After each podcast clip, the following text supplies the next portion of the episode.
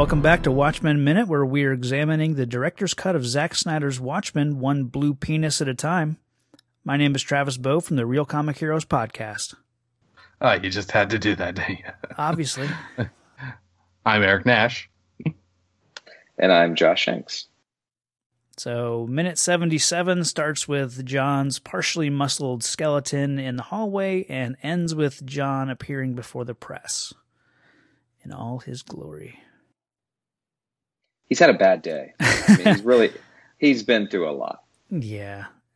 And there's no uh I forget if it's let me see if it's in the Oh, it does say a few days later, partially muscled skeleton. So yeah, I don't know um, all you know from start to finish how long of a process this takes, but uh, to reassemble himself. But you know, I I I wonder when you see like uh, Wally and Janie here in the cafeteria, you know, they're looking. She's looking, you know, sad and uh, understandably. Um, are there rumors going around this campus of like, oh, there was this weird blue, you know, skeleton that we saw, or is it, are, are those being considered like ghost stories or, you know, the whole circulatory system outside the fence? I mean, I gotta wonder what's what they're thinking in in correlation to John's, you know, death. So at this point, it has to be kind of the worst kept secret on campus. yeah. So Janie asks John, "Is that you?" And it's a very simple line. Um, I, I, love the performance. I love the the way the you know the audio. It sounds like it sounds as, as if there would be so much you know noise in this room that you wouldn't be able to hear any anyone's you know voice. You know, but I imagine he can hear her asking this, and especially the way it kind of you know, kind of a close up on her face. Um, but it struck me viewing this, you know, this these scenes this time around um, that Alan Moore has written another character who has reassembled himself. Um, Eric, you may know what where I'm going with this, but in his you know legendary now run on Swamp Thing, uh, wow. Okay. Alec Holland also reassembles himself from, from you know from death in the form of Swamp Thing. Um, but what you know the the amazing thing that Alan Moore did, and what partially made that whole uh, run of the comics so incredible, is that he reveals that Swamp Thing is not you know a human man transformed into a plant monster. You know, mm. he reveals that that the re you know the the chemicals and the, this process and this experiment that Alec Holland was working on, you know, created life in the swamp. So the plants or the you know the planarian worms that ate the decomposing you know brain of Alec Holland, you know, absorbed his memories, and then those you know kind of fed into the the swamp, you know, the ecosystem, and then the plants took on those memories, and then once the the plants were reanimated, then the plants had memories of being Alec Holland and being a man. So it really got me thinking about, you know, seeing John Osterman coming back and seeing this, you know, collection of, you know, electrons and and all this stuff is could it be this collection of, you know, f- electrons who think they are John Osterman? And, you know, thinking back to last minute, you know, he starts with a circulatory system and then he advances to, you know, skeleton and, and musculature. And it got me thinking, like, A, does he have blood? If I can't imagine that Dr. Manhattan has blood, so why does he have a circulatory system. And then, you know, that got me, that took me back to Swamp Thing. And there was the anatomy lesson issue of the comic where they dissected Swamp Thing and found that he had organs and he had muscle tissues, but they were all just plants, you know, and because the plants were creating a body based on a human body, you know, the plants didn't need muscles, yet they that's how they knew how to reassemble a human body was to create a skeleton and create muscles and and organs, but they were just plant material. They didn't function as as muscles. So it really, you know, really makes me lean more in, into this idea that I'm not convinced that this really is John Osterman anymore. I, I think it could be these electrons that, you know, eh, they mapped Osterman's brain when he was atomized and they put themselves back together based on his you know his body. So and and hence him being so emotionally distant. yeah yeah. And in that you know he as he loses his humanity it's because maybe he's not human so but he still has those pretty pretty sizable manhood absolutely that, that that's the other thing I was going to say is uh, you know you're talking about the other organs inside the body, not, not, the one that's besides the, the the largest the epidermis. Mm-hmm. Let, us uh, talk about the elephant in the room. Yeah. yeah, sure. The the big blue elephant. Yeah, what do you got? No, I mean I, I think uh, I think a minute uh, or second twenty eight speaks for itself. yeah. it's funny because I, I see, you know, obviously you see, yeah, second 28 through like goes on to like second 32 or something like that. Um, this kind of not quite like Christ like pose, um, mm-hmm. you know, because his arms more like a Rome, Roman statue yeah, pose, you know, yeah, like very, very chiseled abs. Like I, I sure. really don't think that Joe or John really worked out to to this degree in his you yeah. know in personal life, just based upon minute seventy six. Mm. Yeah, um, but I mean, if you're able to reassemble yourself, I mean, why not go? Why not be the best version of yourself? Right, I guess you right. know. Yeah. So yeah, um, but it's funny like seeing him in this, you know, very heroic or very, um, you know, statuesque kind of pose and I, I can't see this without thinking of the the film companion, you know, the book, and it shows the this behind the scenes kind of scene of them filming this, and it's just a you know Billy Crudup in those those white pajamas with the blue LED lights all over it, standing like on an apple box in the middle of this room. so it's a little hard for me to see this, you know, in its full heroic, you know, intended uh, glory um, without thinking of the that behind the behind the scenes kind of you know peeling back that curtain. So, I mean, considering that he spent the last three days like crawling in the hallways, like reassembling himself, you know, to come back this way is you know. Mm. Well, again, we'll just suspend disbelief. Yeah, yeah. Uh, as far as the dialogue of what he's saying, you know, he says, you know, oh, this was seen this day, this this other you know thing was seen this other day. He's he's not talking. He's not you know using the word I. Oh yeah. He's not yeah. saying I was this. He, it's all this very narrative. Yeah. Separated from himself, as he was. Hmm. It's a good point because it it strengthens my uh, my theory mm-hmm. that this is not John Osterman. I like it. We're going to get our own little uh, yeah Han Han is Indy or Indy is Han, yeah, however yeah. that goes now. yeah. Um, should we move on to the news anchor? Yep. Okay. Portrayed by Clay St. Thomas. Yep. Interesting name. Hmm. You got Susan St. James. So.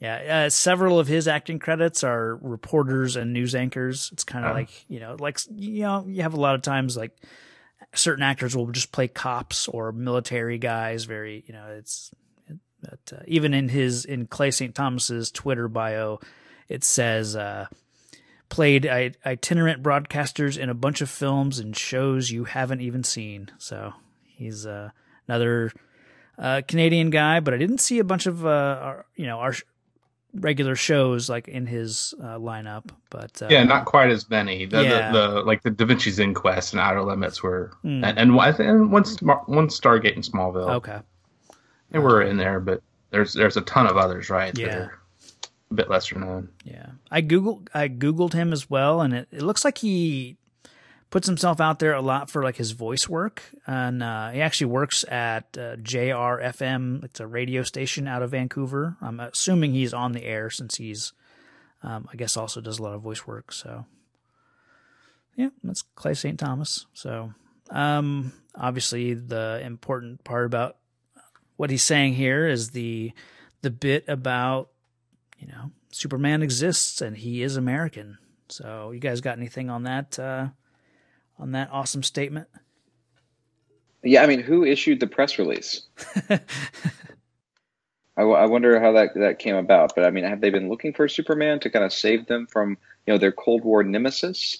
Uh, you know, obviously, I'm coming here as kind of a, a neophyte, um, but you know, uh, we found Superman. I instantly you know go back to the Superman of my youth. But obviously, we're on a different movie, so um, do I have anything else? No, but it's you know it does strike me as odd that they would announce that on the evening news. Mm. Well, and and it definitely we're I think we're obviously we're meant to drum up thoughts of Superman, you know the the character Superman. Um, yeah. And in this reality, um, in the in the world of Watchmen, you know, DC Comics did or does exist. Um, Superman, we we we've seen a Batman comic, you know, um, in the movie, and I know that there's mention of uh, uh, like similar type type things. And and the interesting part about like the comics in this universe are that the superhero genre kind of went the way of, you know, I mean, superheroes are are the big thing in comics for us, and it kind of pushed out things like westerns and romance comics in, in the 50s and 60s. But in this, you know, 1985 alternate, you know, Watchmen universe, the because there were real, you know, real people running around in costumes being heroes, that kind of did away with, you know, the it, it really canceled the superhero genre in you know the comic book universe here. So um, things like pirates and westerns, you know, became more more popular. So um, when he says, you know, the Superman exists, I don't think he's talking about, you know, the, the big blue Boy Scout with the, you know, who wears his underwear outside his pants. He's talking about like more of like the Nietzschean, right. Uber, Ubermensch, you know, the the Superman. So that makes a lot more sense. and we'll we'll definitely revisit this statement um, a little bit later in the movie. So I don't want to really get into it now, um, Eric, unless you have something on more on on where the you know this statement um, is going. But uh, no, yeah, nothing. Yeah, on the statement itself. The only other thing I'd add about the uh, the uh, the anchor there. Um, just just that you know he's he's pretty much at that time in the '60s. It just makes me want to think of a you know he's kind of trying to be like a Walter Cronkite, but without the mustache essentially, and with glasses. But he would remove his glasses a lot. yeah, and this is this is going to be one of those statements that it will will I'm sure become timeless. You know, mm-hmm. I remember where uh, where I was when I heard, you know, so and so say Superman exists and he's American. This is the, uh, you know, one of those JFK announcements or that kind of thing, kind of mm-hmm. statements. So, so then it cuts to this kind of like a press conference where he's at a microphone and Wally Weaver's stand next to his side and a few others, like maybe generals, admirals, what have you, of the different services. Yep. I guess. Kind of more behind him, even. Yeah, yeah. Wally's at his side, but they're behind him. Yeah, and uh, I have a few questions here. Like, why isn't Janie up here? I mean, she was a scientist along with them. Um, and it also looks like Wally is smelling something unpleasant. Like this look on his face. Like at first, I I thought, oh, he looks like he's oh, yeah. got this air of like um, superiority, but then the more I look at it, it just looks like he's. Uh, and then I start to wonder, like, does Doctor Manhattan smell? so. I mean, everything goes back to smell, and, and yeah, Yeah, I, there, has got to be so much of it going on here. and these are smells that you know, like we can't even like uh, we can't even believe are coming out of this thing. I mean, can you imagine how bad that cafeteria smells after just what what just happened? Right. I mean, meanwhile, everyone's just shitting their pants when they see this thing happen right in front of them too. So, yeah. And I guess we get the final part of the line. They call me Doc. So I kind of like just leaving it there. You know? Yeah. And what's up, Doc? Yeah, yeah. And and does he really even need a microphone? he he should just be able to talk loud enough for everyone to hear yeah. in our own ears what we need to hear. Right? Yeah. You'd think. I mean, he's got to have like some kind of superhuman like internal speakerphone or something that mm. like a megaphone if you will. Yeah. Otherwise it's a flaw in his own design. Right. Yeah. Of course, wouldn't he I mean he would blow their minds if he you know increased his size and was like you know 50 feet tall in this moment just to just to show them like what he can do i mean that would that would that would uh, uh, that would be quite the introduction to the world but, he has a pretty good tailor yeah yeah I mean, that's a nice suit, and he doesn't really need that. I mean, it's definitely not a Banana Brothers suit or Banana Republic suit. Yeah, it's bespoke. It is bespoke. Nice three button. Got the pocket square and everything. I, I, mean, did he put that work in? Does he have that style? I mean, I don't know. I mean, this is a pretty hmm. you know superior does, being. Does yeah. he just need to see it in a magazine? Or does he actually need like the the uh, the sewing prints thing? Yeah, I mean, could you imagine he goes into some like Italian suit supply store and the guy's like having to prick him with the pens and everything to make sure this thing fits, and the guy's like, "What the, you know, what is happening?" I need answers. Yeah. Hmm? But he obviously had to do this before the announcement, and you know they had to, they must have had to sign that guy to a non-disclosure agreement of some yeah. kind. Oh yeah, yeah. the more you know. That's right. Well, um, do we have anything else?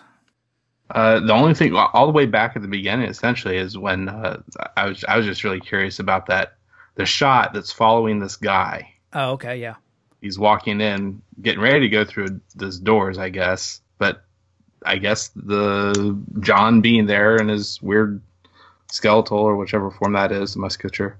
Um, I guess he notices it kind of off to the side and makes him look, and that's when the this camera following him then does this, this swivel pan. yeah, thing. yeah. So but, you know, he's pretty well. He's pretty well formed in the hallway. So. You know, I mean, we, we start outside. He's like, you know, looks to be in the yard. He's, you know, reassembling himself. You see the circulatory system. And then suddenly he somehow gets inside. Yeah, so he must have walked in before this guy to the door. Well, he's, he can, after he like slams his arm against the wall, he, you know, flashes and disappears because he's already, already, I guess, learned or developed the ability to teleport himself. So yeah, but yeah, maybe he could have stumbled in. I mean, you're right. You're right. He could have teleported himself from outside in. Yeah, you're, you're, but I right. do. Th- I mean, I don't know because as we see throughout the movie, when he teleports, he creates a lot of disturbance. You know, papers mm-hmm. flying and and do- I'm guessing he hasn't teleported in here because he would have probably caused. A, the guy, yeah, I mean, the guy walking in the door would have obviously seen like some kind of bright blue flash or yeah. kind of, some kind of flashpoint. Meanwhile, the janitor would have already ran away. yeah. You know, but meanwhile, the janitor's just sitting there. and He's like, "Should I keep mopping? Like, is this right? Uh, I, I mean, am I fired? Like, is this like the end of the world? And he's just still he's diligently holding this mop. Like, yeah. just, you know. I mean, he does. You know, you see as the guy t- transports himself, he's still holding the mop. He hasn't even had the, no. even the instinct to flee. Yeah, even as he like falls backwards, he does not let that mop, you know, hit the ground. No. So that's the the creed of the the janitorial. Uh, the janitorial staff is fairly dedicated. Now yeah. that same man probably has to go clean up that cafeteria too. So. yeah. But you know what? What struck me so much, uh, you know, if I may, on on second seventeen, you know, she's looking at the spoon, you know, and, and the knife, and she's seeing this spark, and I just wonder if in the back of her brain, you know, she kind of knows what happened to him, and yeah. she kind of wonders, is this the time? Is he coming back, or you know, what what about his death? Does she really know? And, and Travis, you probably have a bit more insight into that than I do. Um, well, that's kind of what I what I started talking about. Like, is she hearing the rumors about this blue, you know, ghost that's in the hallways, and uh, is that, you know, is she wondering what, you know, what could have happened to John? I mean, yeah, we we don't know, you know, what anyone's thinking. I mean, we don't know if there's uh, any anticipation on his uh, return, you know, so it's all it's all a genuine surprise when he does just, you know, ruin everyone's lunch. Yeah. I wonder if they got their money back. I would, I would hope so. They probably got, to, they probably sent everyone home for the day, and yeah. I would think. I mean, it's pretty been a fairly traumatic experience. They mm-hmm. definitely had like kind of some kind of grief counselor there the next day. That right. was, you know, they had a, you know, they had a memo that circulated around like, hey, you know, after you know yesterday's disturbance, if you need someone to talk to, come come on over to the counselor's office, and you know, we'll we'll provide the scotch. Yeah. I do like the casual floating by of the spoon at second, you know, as she's saying, you know, John, is that you? This this spoon goes just floating past the past her face. Yeah. just yeah. like that. That's nice. It's nice touch. And you know, like some guy in California had to spend like three days animating that oh, yeah. damn spoon. Yeah. There yeah, and, no and that spoon. spoon itself was at least like a hundred thousand dollars of animation time. like, did we really need the spoon? Like, we're over budget. Mm we got to get it right. You're right. We're making art here. Big blue penis art. That's right. All right. Um, anything else? I'm good. All right. I'm good.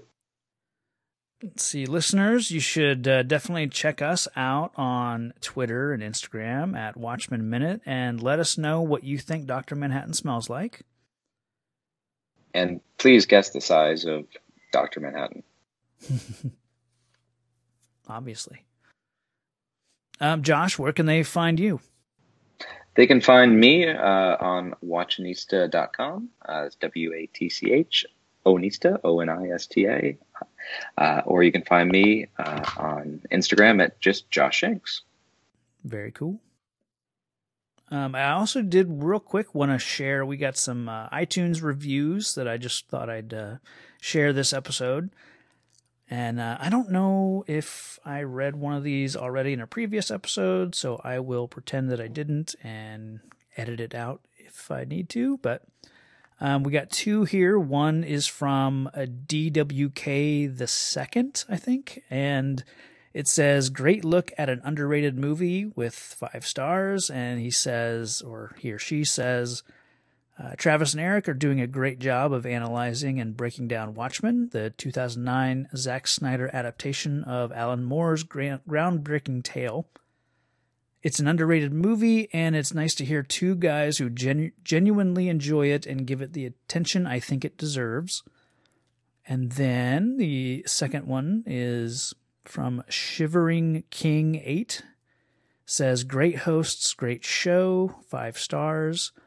Uh, Travis and Eric are fantastic hosts, and they do an excellent job of breaking down this maybe controversial movie along with a great selection of guests. Keep it up. Um, yeah. So thank you to those yeah. folks. Thanks, guys. Yeah, yeah.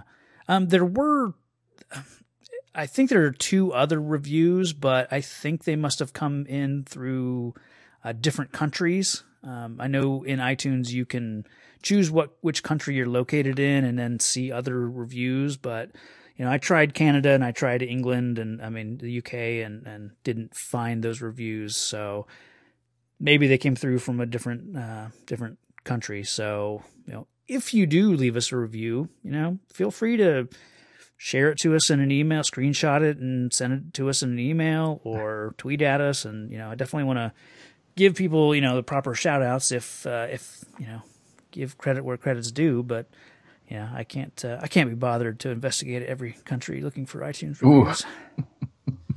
so. There should, there should be some kind of service that would allow that uh, yeah, it's weird quickly. that you can't just see every review. If it's left from another country, like then you have to jump through hoops to find it. Mm. But, anyways, um, Josh, uh, thank you again for joining us, and especially you know uh, uh, yesterday with all the the watch information, and uh, yeah, I'm I'm really glad we were able to put this together. No, thank you for having me. It's been it's been a joy. Hope uh, hope we can do it again sometime. Yeah. Um, I guess um, I guess before we go, we typically ask our guests what uh, their history is with the book and or the movie. So I'm, I'm guessing you've never read the book. Oh, that's correct. Yeah, yeah. I, I, wish I uh, you know wish I could say I've read the book, and I wish I could say I've watched the movie multiple times. I do believe I saw it in theaters uh, okay. about ten years ago. Uh, it was a lot, and there was a lot going on. And as I would never read the comic book, I never truly understood. Um, but I am definitely going to be going home in the next uh, few days, and you know, asking the wife if we can uh, if we can put it on. Right on. All right, I think we are going to get out of here and be back on Wednesday for minute seventy-eight. So until then, who watches The Watchmen? We do. We do. Watchmen are over.